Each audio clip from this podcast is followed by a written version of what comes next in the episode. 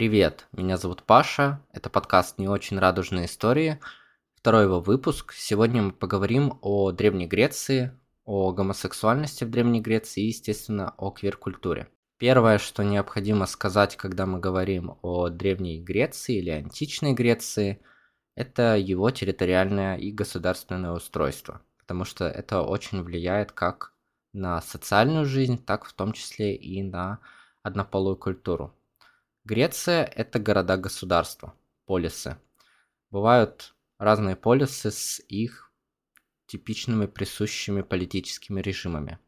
Афины, Спарта, Эфес, Пилос и другие, у них у всех были разные политические режимы, от демократии, тирании до олигархии и монархии. И, конечно, это накладывало свой отпечаток на гомосексуальные отношения, на квир-культуру и на искусство.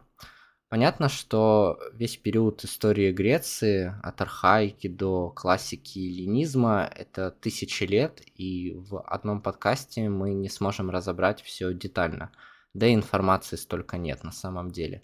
Поэтому мы будем говорить очень целостно и в основном, наверное, про классику. В этом выпуске мы разберем, как гомосексуальные отношения понимались в Древней Греции. То есть проведем некий социологический, если хотите, анализ гомосексуальности в греческих полисах. В других выпусках мы уже поговорим про объекты древнегреческой квир-культуры, от мифов, стихов до вас. Необходимо понимать, что греческая любовь, ну и вообще романтический взгляд на античную Грецию и их отношение к гомосексуальности не является научным. Он создан лишь в поп-культуре после середины XIX века. Ну, например, надо понимать, что в реальности политические институты в Греции были недоступны женщинам, а сами греки сопротивлялись предоставлению а, женщинам гражданских и политических прав, в принципе, как и рабам. Отношение греков к однополому влечению было далеко не таким свободным, как полагали люди в XIX и XX веке. Еще не существовало археологии и антропологии как целостных наук, и ученые исследователи просто не могли знать, как в Греции понималась гомосексуальность.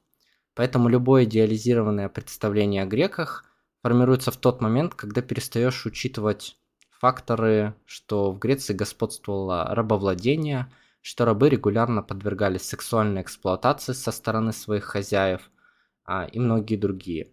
Безусловно, греки терпимо относились к влечению людей представителям своего пола. Это факт.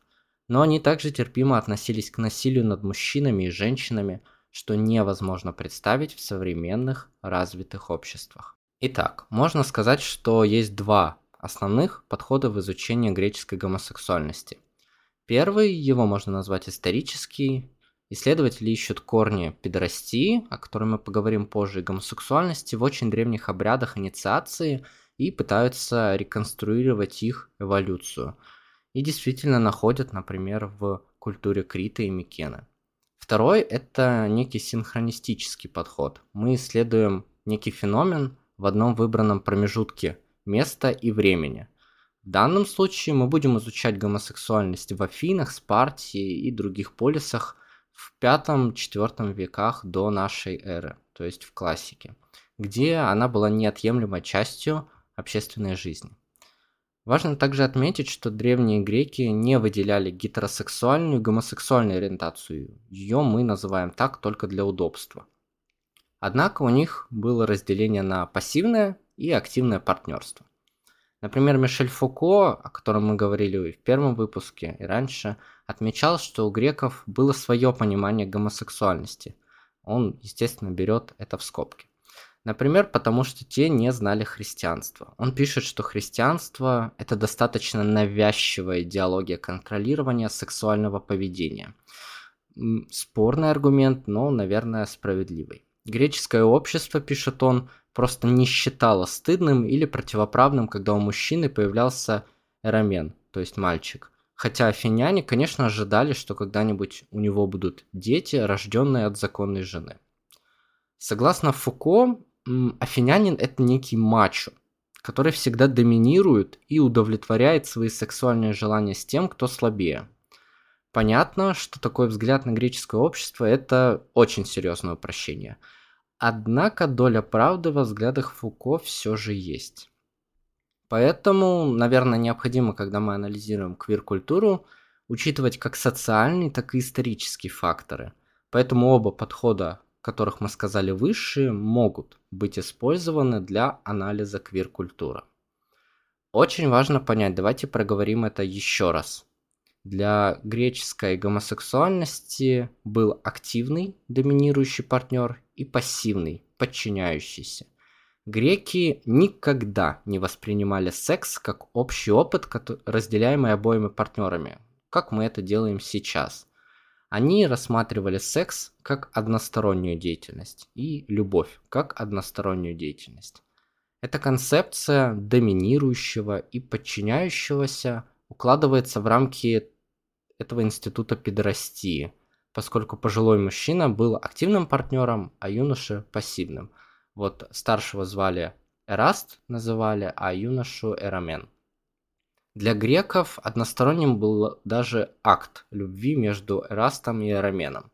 Если вы юноша, то вас можно было желать и любить, а вы должны подчиниться этому, отвечать взаимностью, даже если у вас был собственный объект любви и желаний. Так, что же такое вообще педорастия? Давайте проговорим. Педорастия – это неравная, институционализированная форма отношений. Отношений любовных, сексуальных и, конечно, педагогических. Между взрослым мужчиной, эрастом, и мальчиком в возрасте пубертата или подростком, примерно 12-17 лет. Термин происходит от древнегреческих слов «пейдос» – мальчик и «эраст» – любить. В основном эти отношения были между мужчиной старше 20 лет ну, обычно незамужным еще. И его часто изображают с бородой и эфебом, свободным, безбородым юношей. И важно понимать некие социальные характеристики, ну и культурные в том числе, когда мы используем термин педорастия по отношению к Древней Греции. Педорастия не равно педофилия. Это особые социальные отношения, своего рода институт социализации гражданина, как у нас школа который применим только к полисам Древней Греции.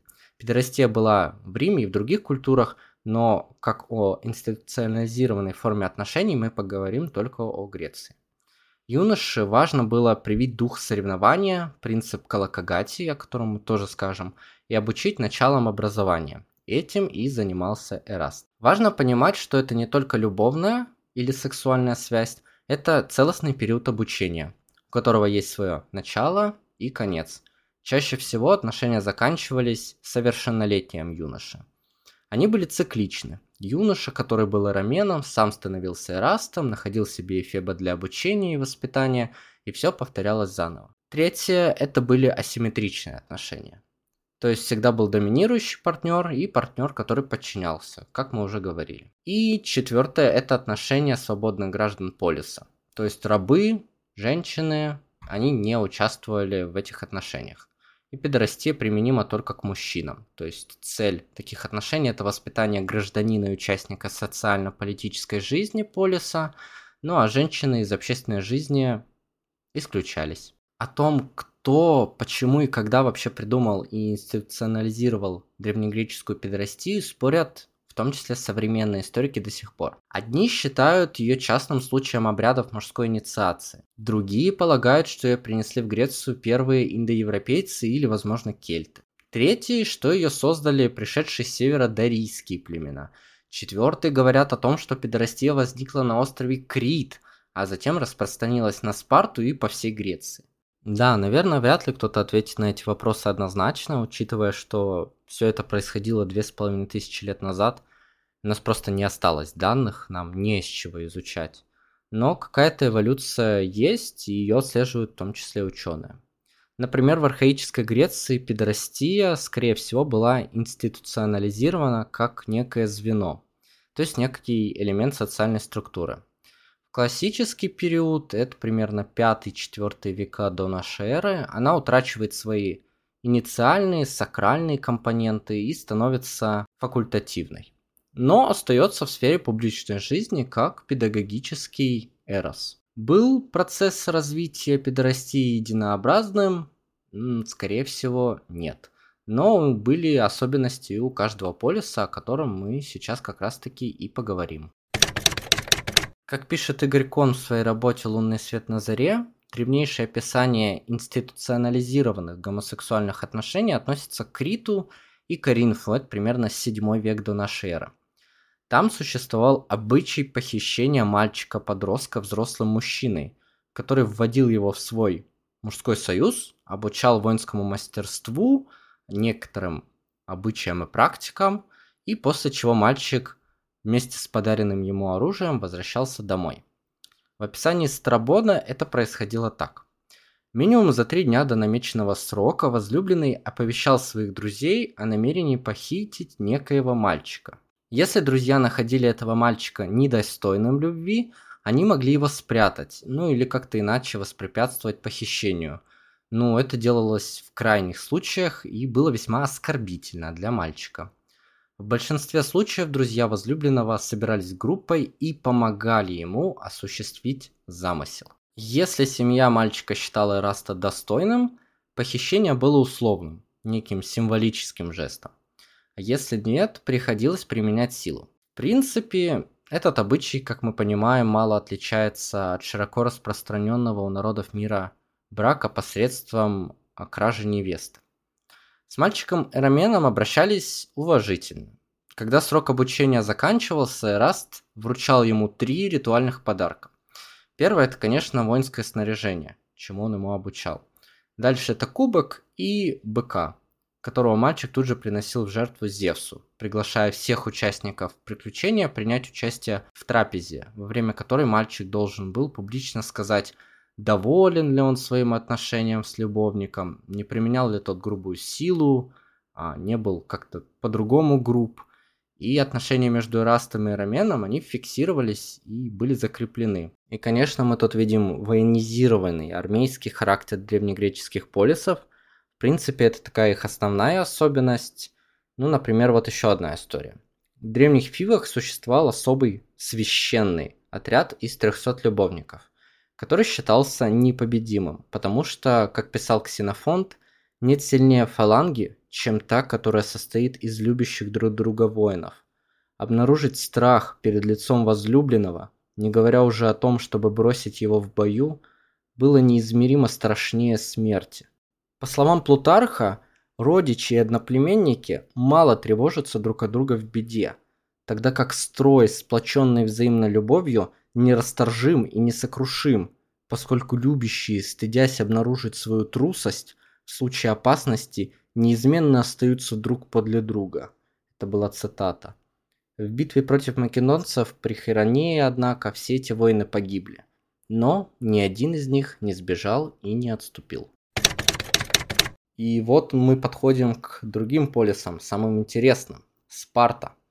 В воинственной Спарте каждый мужчина принадлежал к определенному возрастному классу, членство в котором определяло его права и обязанности. Право на женитьбу, занятые войной, мужчины получали довольно поздно, да и после этого много времени проводили вне семьи, обучая других воинов. Сексуальные связи с незамужными женщинами были строго запрещены, и единственным средством сексуальной разрядки было отношение с мальчиками, Спартанские мальчики от 7 до 17 лет воспитывались не в семьях, а в собственных возрастных группах. Огромное значение придавалось гимнастическим занятиям, причем юноши и девушки тренировались совместно, голыми, натирая тело оливковым маслом.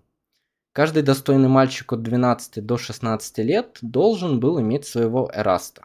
И самое интересное, что его воинская слава распространялась на эромена. Эрастами были, как правило, неженатые мужчины от 20 до 30 лет, и, по словам, например, Плутарха, добрую славу и бесчестие мальчиков разделяли с ними их возлюбленные. Если Эрамен проявлял трусость на поле боя, наказывали Эраста. Между прочим, в отличие от большинства греков, спартанцы верили, что вместе со спермой мальчику передается мужество его возлюбленного. Мужчина, уклонявшийся от почести и обязанности воспитания Эрамена, наказывался – этот союз считался как брачный и продолжался до тех пор, пока мальчик не вырастет и не станет воином. Спарту представляют как некую военизированную структуру, наверное, так оно и есть, но в ней было место и лирики. Вот сейчас я вам расскажу историю о преданности Раста и Раменов, которые оставались близки даже после того, как их союз распался. Последний спартанский царь Клеомен III, потерпев в III веке до нашей эры военное поражение, отказавшись с группой поверженных в безвыходном положении, решил покончить дело коллективным самоубийством, очень по-гречески. Но велел своему аэромену Пантею дождаться, пока умрут все остальные. Подойдя к бездыханному телу царя, Пантей уколол его в ногу и увидел, что лицо Клеомена дернулось. Юноша обнял своего возлюбленного – сел рядом с ним и стал ждать. Когда все было кончено, Пантей поцеловал Клеомена и закололся на его трупе. Очень трагично, но трогательно. Афины. Поговорим об самом известном греческом полисе. В Афинах немножко гомосексуальность представлялась иначе. Она была гражданственной. Мы поговорим о подвигах двух геев, которые, в принципе, спасли Афины от диктатуры и вернули ее в демократию, стоял памятник на главной площади. Это очень примечательная и, наверное, моя любимая история. Условия появления гомосексуальной любви в Афинах были таковы, что по браку не женились, следовательно, в семье любви не было, лишь был диктат отца. А в школе нельзя было любить как свой пол, так и девушек если мы говорим, да, о мужчинах. Поэтому все строилось на взаимоотношениях в мужском коллективе и дружбой-любовью между мужчиной и мальчиками.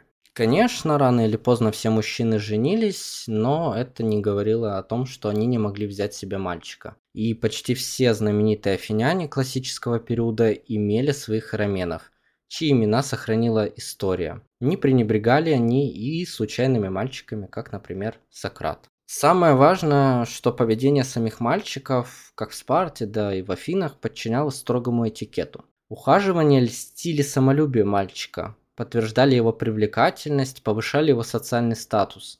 Самые красивые мальчики пользовались в Афинах почти таким же почетом, как герои спорта – но они должны были проявлять сдержанность и строгость, чтобы не оказаться дешевками.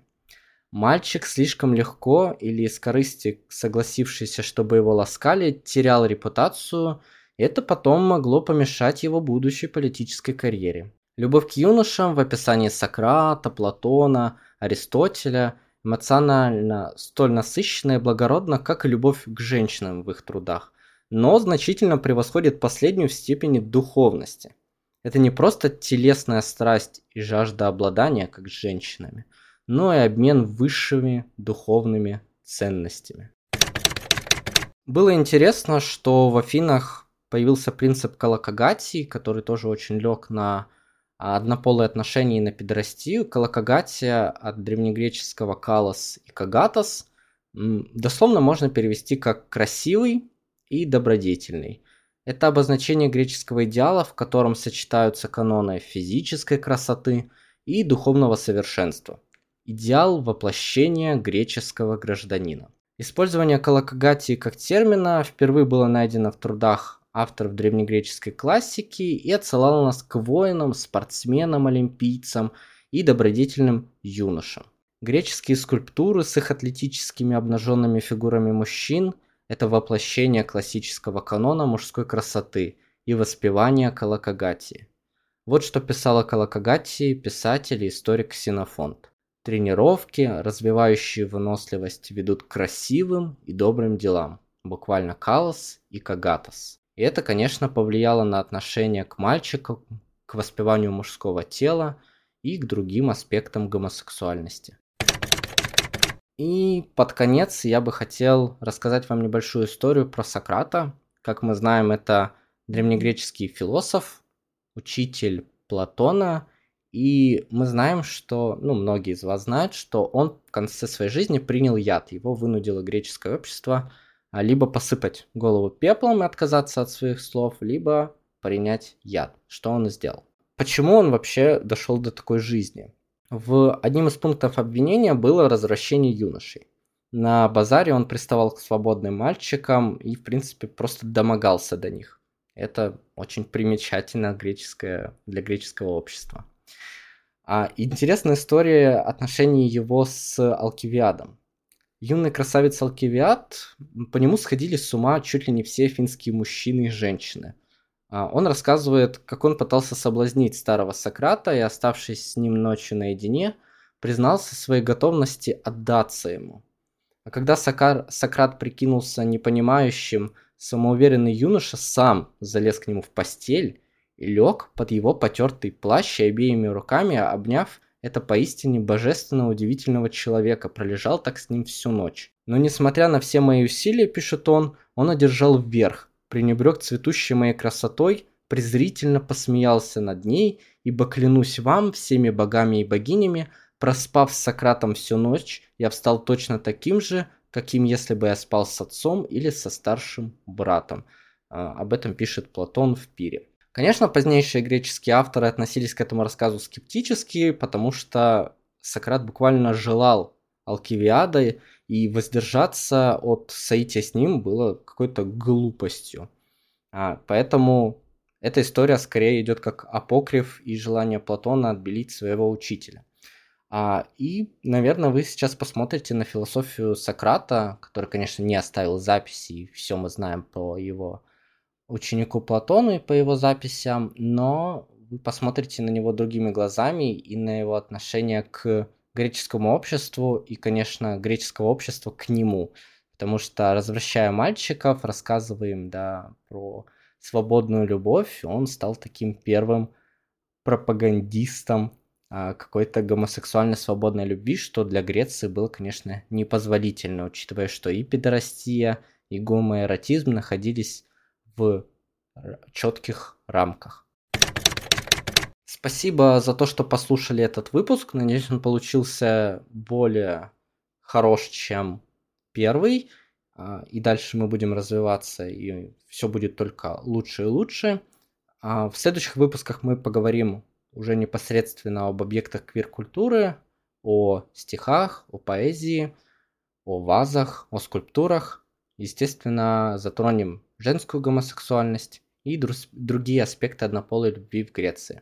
Так что подписывайтесь на призму и слушайте нас на всех платформах для подкастов. Пока.